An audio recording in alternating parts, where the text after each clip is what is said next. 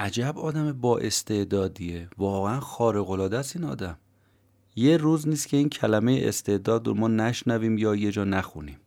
روزنامه رو که باز می‌کنی از اون قسمت صفحه ورزشیش گرفته تا قسمت کسب و کار و تجارت. از مشخصات بازیگرا و هنرمندا و خواننده ها تو زمینه آخر هفته ها گرفته تا اون روایت های صفحه اول درباره ستاره های نوظهور سیاست و غیر و داریم کلمه استعداد رو میشنویم و می‌خونیم نویسنده این کتاب خانم آنجلا داکورس اعتقادش اینه که انقدر این استعداد چشم و گوش ما رو پر کرده که دیگه چیزای دیگه مثل سرسختی رو اصلا نگاه هم بهش نمی کنیم. در صورتی که سرسختی حداقل دو برابر استعداد تو پیشرفت و رشد ما تأثیر گذاره حالا اگه مایلید این نظریه نویسنده رو با طول و تفصیل بیشتری بشنوید و اینکه بدونید اصلا سرسختی چیه و چه اجزایی داره این اپیزود رو بشنوید.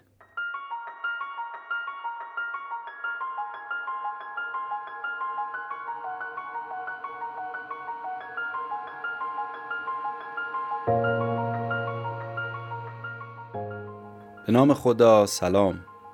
این اپیزود 28 م پادکست کتاب جیبیه که در فروردین 1400 منتشر میشه. کتاب جیبی پادکستیه که جمعه ها پخش میشه و من مهدی بهمنی هر هفته خلاصه یک کتاب رو تعریف می‌کنم.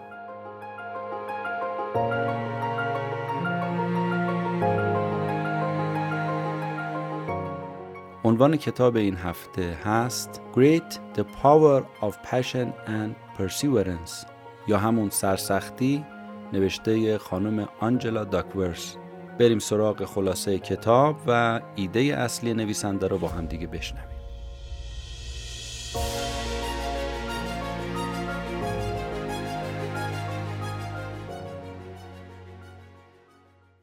می‌دونی چیه؟ تو هیچ وقت نابغه نیستی. وسط شام یا وقتی دارید یه سریالی رو تماشا می‌کنید که به قسمت پیام بازرگانیش می‌رسه یا موقعی که لم دادید رو مبل دارید یه مجله رو ورق می‌زنید یا با گوشیتون بازی می‌کنید یه دفعه پدرتون برگرده بهتون این جمله رو بگه. شاید شما مثل نویسنده این کتاب بگید یه گوش در یه گوش دروازه. اصلا انگار نه انگار که ما چیزی شنیدیم. تظاهر کنید که گوشامون کره. عکس عملی که خانم آنجلا داکورست نویسنده این کتاب در مقابل این حرف پدرش که بارها و بارها تکرار می‌شد فقط و فقط سکوت بود. حالا این دختری که پدرش بارها این حرف رو بهش زده شده برنده جایزه نوبل یعنی جایزه فلوشیپ مک آرتور رو به دست آورده. حالا این جایزه بابت چی بهش تعلق گرفته؟ ایشون کشف کرده. آخر سر اون چیزی که من و شما به دست میاریم بیشتر رو دو تا چیز سواره. یکی اشتیاق یکی پشت کار که مجموعش اسمش هست great سرسختی. اینجوری که از نظریه نویسنده به دست میاد اینه که بیشتر از استعداد ما مدیون به این دوتا چیز هستیم یعنی اشتیاق و پشت کار که این دوتا عنصر سرسختی هست. خانم آنجلا داکورس صبح اون روزی که بهش خبر دادن این جایزه رو برده رفت خونه پدر مادرش خب قبلا از طریق اخبار اینا مطلع شده بودن که عزیز دردونشون همونی که باباش می‌گفت تو هیچ وقت نابغه نمیشی حالا جایزه نوبل به دست آورده مک آرتور رو برده و عمه و خاله و عمو و دایی و اینا هم دائم دارن همینجوری پشت هم دیگه زنگ می‌زنن که مبارک باشه. زنگا و تلفنا که تموم میشه یه فرصتی برای این پیدا میشه که پدر بزرگوارشون برگردن به دخترشون بگن که دخترم من بهت افتخار می‌کنم. اون لحظه واقعا اگه من و شما بودیم به این بابا چه جوابی می‌دادیم؟ اما خانم داکورس میگه که اون موقع فقط به پدرم گفتم ممنونم پدر. همین. تمام تلاشش رو نویسنده می‌کنه به من و شما بگه انقدر رو استعداد حساب باز نکنید. انقدر نگید فلانی با استعداده با استعداده. میگه اگه به من بود اصلا این جاهایی که استعداد سنجی می‌کنن رو تعطیل می‌کردم. چون واقعا اینا نتایجش وحشتناکه. استعداد سوزی می‌کنه به جای استعداد یابی. چرا؟ چون فقط کافیه طرف بفهمه که استعدادش از بقیه کمتره.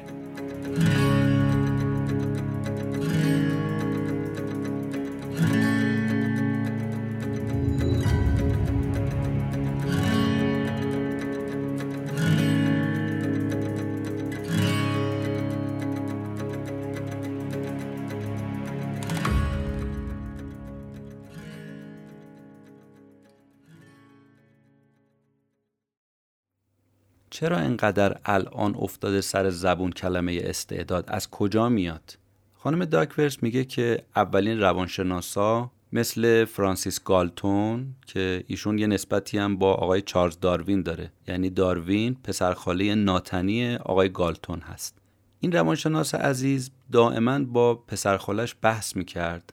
خودش هم آدم نابغه ای بود یه بچه نابغه بود یه کودک چهار ساله که می‌تونه بنویسه بخونه 6 سالگی زبون بلده و جمله های شکسپیر رو حفظه و خلاصه یاد گرفتن براش مثل آب خوردنه. سال 1860 یه مطالعه علمی انجام داده رو بحث موفقیت. نتیجهش هم به صورت یک کتاب منتشر کرده و حرف اصلیش هم اونجا اینه که همه چیز بر محور استعداد میگرده. یعنی اگه استعداد داشتی بردی نداشتی باختی.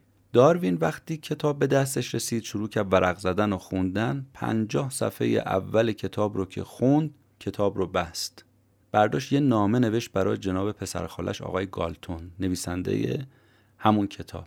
بهش برگشت گفت که تو چی چی برگشتی تو این کتاب گفتی؟ گفتی که استعداد نقش اصلی رو داره. در صورتی که اعتقاد من من داروین میگم که به جز آدمای کودن بقیه آدما تو هوش زیاد با هم دیگه فرقی ندارن که. حالا یه خورده هوش یکی بیشتره یکی کمتره. در صورتی که تفاوت آدما تو هوششون تو استعدادشون نیست. تفاوت آدما تو سخت کوشیشونه تو تلاششونه تو اشتیاقشونه. و من هنوز روی این حرفم هستم. نامه رو نوشت فرستاد برای گالتون. کسایی که زندگی نامه داروین رو نوشتن اینا همشون ادعا کردن که این یه آدمی با هوش فراتبیعی و خارق‌العاده نبوده. البته آدم باهوشی بوده ولی بیشتر از هوش آدم زحمتکشی بوده. آدمی بوده که جون میکنده. آدمی بوده که پوستش کنده می شده تو انجام یک کار. از اونا بوده که به یه نظریه اگه گیر می‌داده تا حلش نمی‌کرده مسئله رو دست بردار نبوده. حالا هر چقدر می‌خواد طول بکشه. مسئله ذهنیشو باید حتما حل می‌کرده و بعد می‌رفته سراغ یه موضوع دیگه. اتفاقا خود داروین هم تو زندگی نامه ای که خودش نوشته اینو اقرار کرده. برگشت و گفته که من مثل آدمای باهوش نیستم. حافظه من انقدر ضعیفه که می‌خوام تاریخ تولدی حفظ کنم. یه خط شعری از یه شاعری یاد بگیرم. خیلی تو ذهنم بمونه بیش از یه چند ساعت یا چند روز نیست. بعد از اون دیگه نمی‌تونم تا آخر عمر رو به خاطر بسپارم. یعنی انقدر حافظه من ضعیفه. خودش داره اقرار می‌کنه به خاطر همین داروین خودش می‌دونست یه ریاضیدان خوب نمی‌تونه باشه یه فیلسوف خوب نمی‌تونه باشه. چون فکر می‌کرد که حافظش از اون حد معمول هم یه مقداری پایین تره چون بعضی رشته ها هست که توش هوش حرف اصلی رو می‌زنه. همون استعداد اگر به معنای هوش بگیریم حرف اصلی رو می‌زنه. حالا اینکه آیا استعداد همون هوشه یا نه یه بحث دیگه است که باید دربارهش صحبت کرد. اما از اون طرف چیزی که داروین داشت و خیلی یا ندارن یا دارن ازش استفاده نمی‌کنن اینه که داروین رو جزئیات خیلی تمرکز می‌کرد. برای همین ذربین رو بر می داشت رو هر چیزی که توجهش رو جلب می کرد گلی، گیاهی، حیوانی، جانوری هر چیزی تا انسان گرفته ذربین رو وقتی میذاشت تا مسئله رو کشف نمی‌کرد این ذربین رو خلاصه از خودش دور نمی‌کرد. یه همچون تمرکز و یه دقت موشکافانه به اصطلاح داشت. خلاصه از اونا نبود که بگه حالا بعدا دربارش فکر می‌کنم و بین بعدا هم دیگه به ابدیت بپیونده و تو عمل فراموش کنه. سوال براش پیش می اومد باید اطلاعاتش رو کامل می‌کرد تو اون زمینه؟ جواب معما رو به دست می آورد و بعد خیالش راحت می‌شد سر راحت به بالش میذاشت. پس معلوم میشه استعداد یه زمینه ای داره تو ذهن روانشناسای گذشته که حرف اصلی رو می‌زنه. خود گالتون هم از جمله کسایی بود که این اعتقاد رو داشت. وقتی که شما نگاه می‌کنید اون طرف اقیانوس اطلس هم میرید چهل سال بعد میایید تو دانشگاه هاروارد با یه روانشناس دیگه برخورد می‌کنید به نام آقای ویلیام جیمز. ایشون 180 درجه با نظر آقای گالتون به عنوان یه روانشناس مخالفه. اتفاقا ویلیام جیمز نظرش بر اینه که پیشرفت آدما مدیون تلاش و سرسختیشونه نه استعدادشون نه هوش و ذکاوتشون. حالا خانم آنجلا داکورس نویسنده این کتاب میاد این سوال رو مطرح می‌کنه. میگه خیلی خب ما اینو می‌دونیم که انقدر نباید رو استعداد تمرکز کنیم. انقدر نگیم که تو باهوشی تو بیهوشی نمی‌دونم تو با استعدادی تو بی استعدادی. اما واقعا چرا انقدر ما گیر دادیم به استعداد؟ چرا وقتی بحث پیشرفت میشه سری پای استعداد رو می‌کشیم وسط؟ و واقعا تو مسابقه بین تلاش و استعداد کدومشون برندن بالاخره خیال ما از این بابت راحت بشه دیگه. خانم داکورس میگه که اگه این سوال رو از من نویسنده بپرسید بهتون میگم که نه حق با استعداد نیست حق با تلاشه. تلاش برنده است. چون این سخت کوشی از استعداد طبیعی بالاتر و مهمتره. اما تمام نکته در اینه که ماها نوعا آدمای با استعداد و بیشتر دوست داریم. استعداد و بیشتر تحویل می‌گیریم. اصلا یه تعصب خاصی نسبت به این جناب استعداد داریم و خدمتش عرض ادب می‌کنیم. این موضوع از جمله موضوعاتی بود که توجه روانشناسا رو به خودش جلب کرد که بابا بیایم به جای استعداد بریم سراغ سخت کوشی بریم سراغ تلاش. از جمله این روانشناسا خانم چیا یانگسی بود که اومد نظریه خانم داکورس رو تایید کرد. گفت خانم داکورس درست میگه. ما درسته در عمل شعار سرسختی رو میدیم ولی تو واقعیت نگاه می‌کنیم بیشتر طرفدار استعدادیم. همون جمله که خانم داکورس گفت که ما استعدادی ها رو بیشتر دوست داریم. میگه می‌دونید دلیلش چیه؟ برای اینکه حرفمون با عملمون یکی نیست شعارش رو میدیم اما از عمل خبری نیست. مثل قضیه انتخاب همسر میمونه. اولش میایم میگیم که نه بابا زیبایی جذاب بودن خوشگلی و اینا خیلی تو انتخاب همسر مهم نیست. اما موقعی که می‌خوایم زنمون رو انتخاب کنیم اول به چشم و ابرو و ریخت قیافش نگاه می‌کنیم. اون وقت خوش قیافگی از خوش اخلاقی برامون چی میشه؟ برتر میشه. قبل شعارمون چیز دیگه بود اما تو عمل یه جور دیگه عذاب در اومد مثل خیلی از کارامون که اینجوریه. تو اینجا هم استعداد و تو عمل بر سرسختی ترجیح میدیم. و به خاطر همینم بعضیا برمیگردن میگن خب ببین دیدی ما هیچی نشدیم؟ اصلا ما مادرزادی هوشمون پایین بود آیکیومون پایین بود. ما هیچ وقت خانوادتا اصلا چیزی نمیشیم. خانم داکورش میگه اونایی که این حرفا رو می‌زنن فقط می‌خوان رفع تکلیف از خودشون بکنن. واقعیت ماجرا این نیست. نمونهش همین خانم چیا یانگسی که به عنوان یه روانشناس نویسنده ازش نام برد. میگه همین خانم من مثال میارم براتون. وقتی شما دستاوردهاشو نگاه می‌کنید میگید که عجب زن با استعداد و خارق العاده ای در حالی که باید بگید که عجب زن سخت کوشی و فوق العاده ای نویسنده میگه من خودم از این خانم چیا سوال کردم. گفتم نظرت در مورد خودت و این کارهایی که انجام دادی این درخشش هایی که داشتی نظرت چیه؟ برگشت به من گفت که من فکر کنم یکم استعداد رو دارم. اما بیشتر از استعداد اینه که من عاشق کاری هستم که انجام میدم. و به خصوص در کنار شغل و کارم و رشتم که روانشناسی عاشق موسیقیم. برای همین بود که موسیقی رو از بچگی روزی سه چهار ساعت بعضی موقع 6 ساعت در روز تمرین می‌کردم و همش می‌خواستم تو موسیقی بهتر و بهتر و بهتر بشم. تو رشته ای که انتخاب کردم هم همین. سخت کوشی من و تلاش من بود در کنار اون کوچولو استعداده باعث شد که بدرخشم. خانم چیا به عنوان یه نمونه از آدمای سخت کوش و با استعداد الان استاد دانشگاه لندن هست. کارهای تحقیقاتیش رو تو معتبرترین مجله هایی که تو دانشگاه ها چاپ میشه ایشون منتشر می‌کنه. در کنارش پیانو رو هم هم آموزش میده و هم خودش اجرا می‌کنه. و البته مقاماتی هم تو این رشته به دست آورده.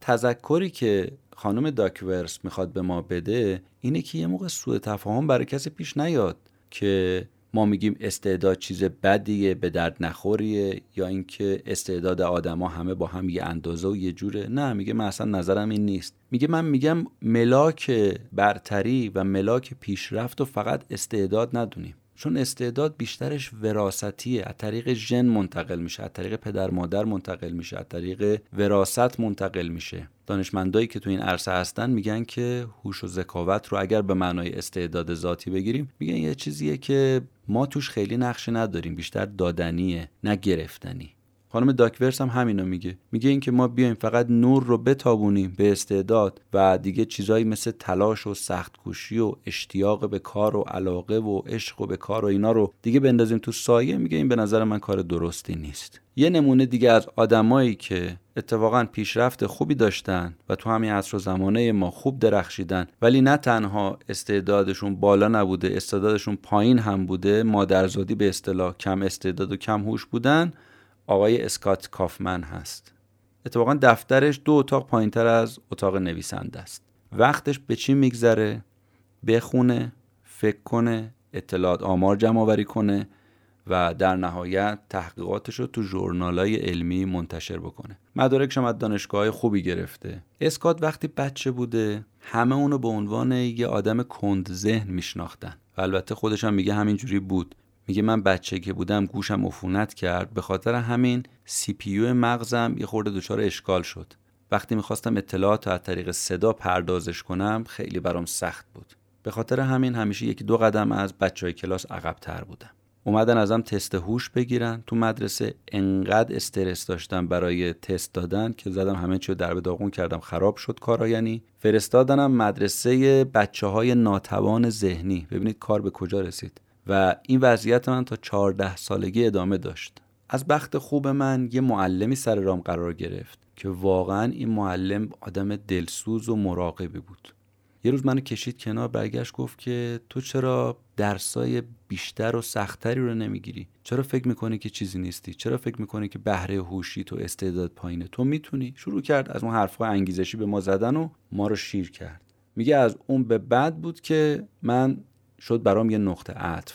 رفتم تو کلاس های مختلف شرکت کردم و چیزهای مختلف رو تونستم یاد بگیرم. البته عمل کردم به اندازه بقیه به اون شکل نبود ولی واقعا خیلی بهتر شده بودم.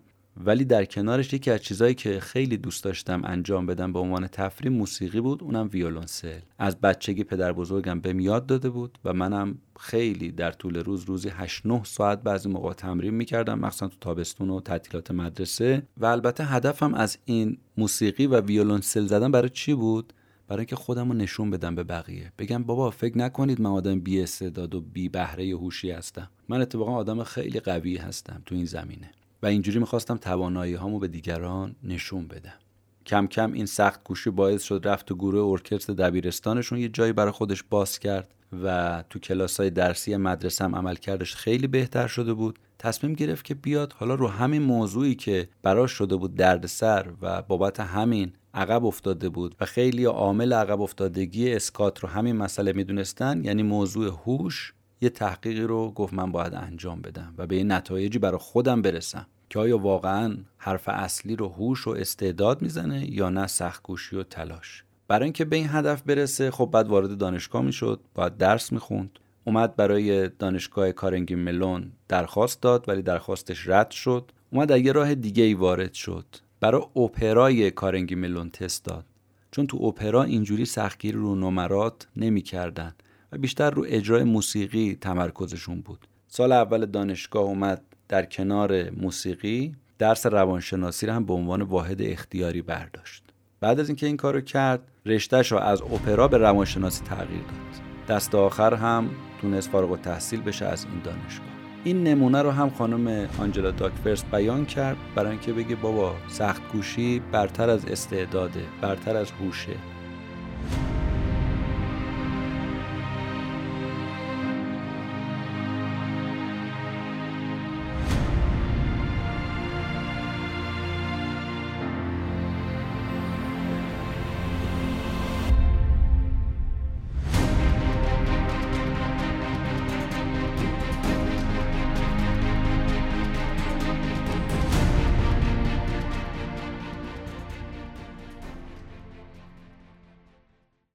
اینجای بحث چکیده کلام و حرف اصلی نویسنده اینه که تمرکز رو بذارید رو تلاش نه رو استعداد. و دقت هم داشته باشید که ارزش تلاش دو برابر استعداده و به خاطر این نظریش بوده که جایزه فلوشیپ مک آرتور رو ایشون برنده شده. چجوری ثابت می‌کنه این نظریه رو؟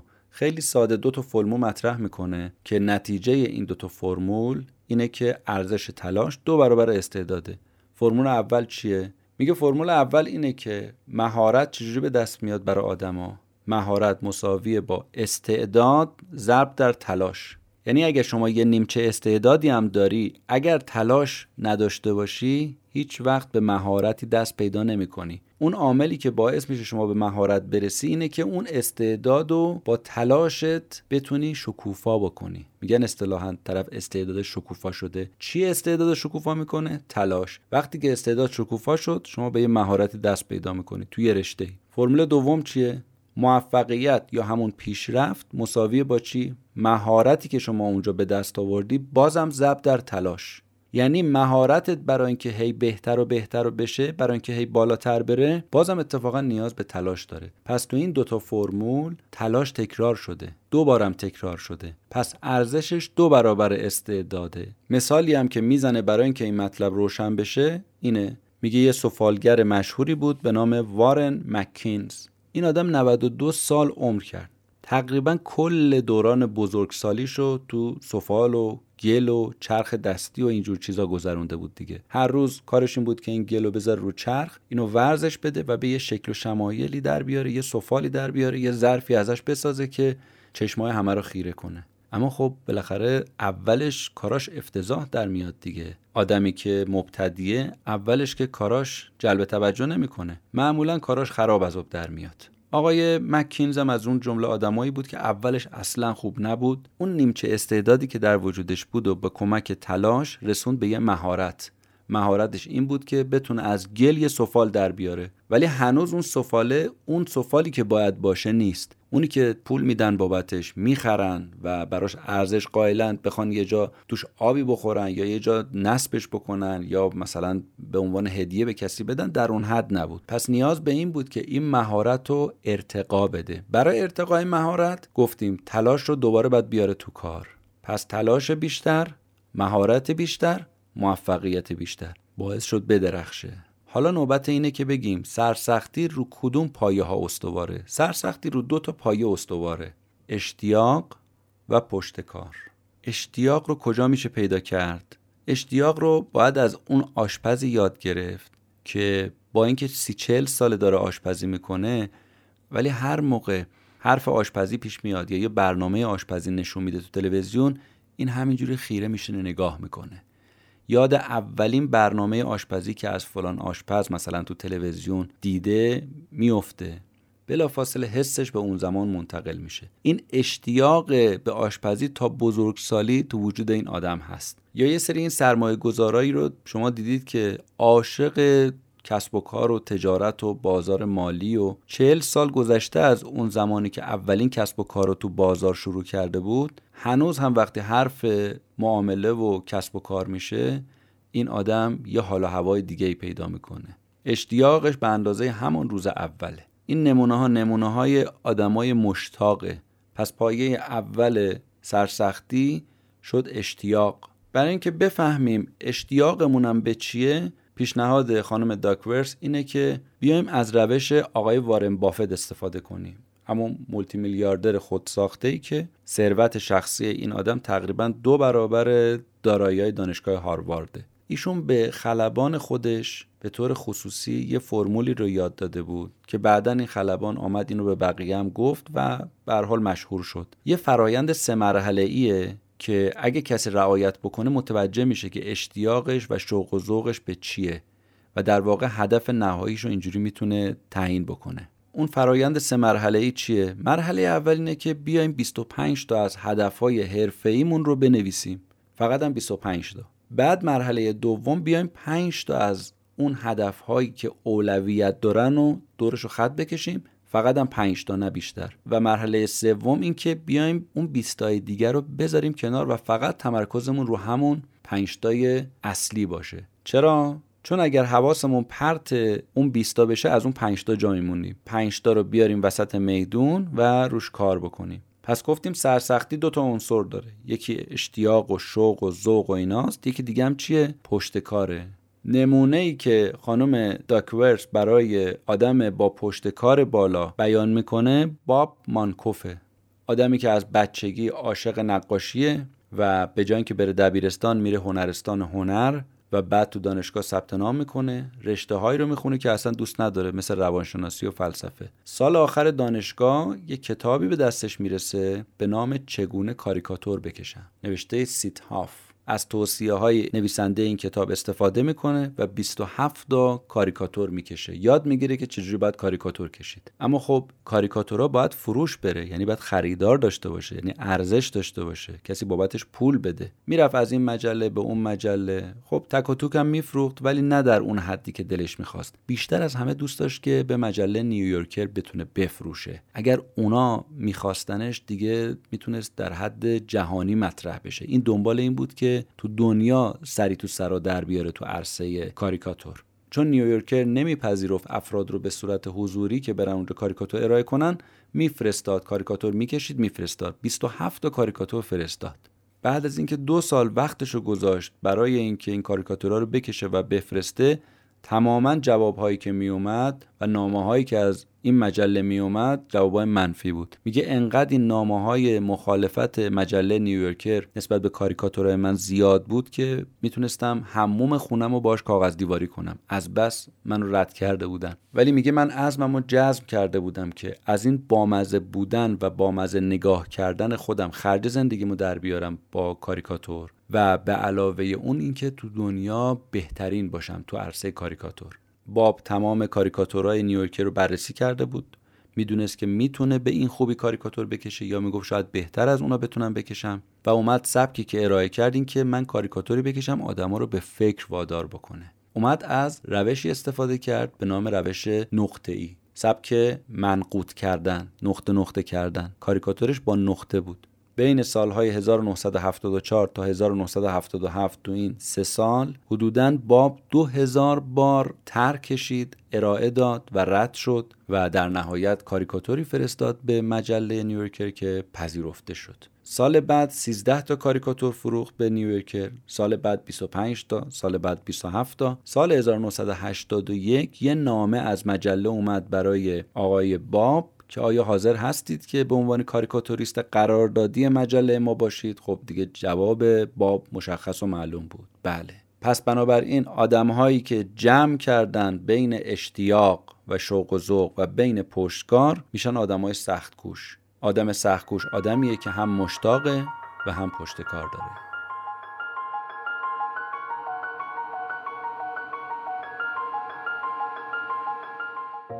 اونچه شنیدید اپیزود 28 پادکست کتاب جیبی بود. روز و روزگار خوش. خدا نگهدار.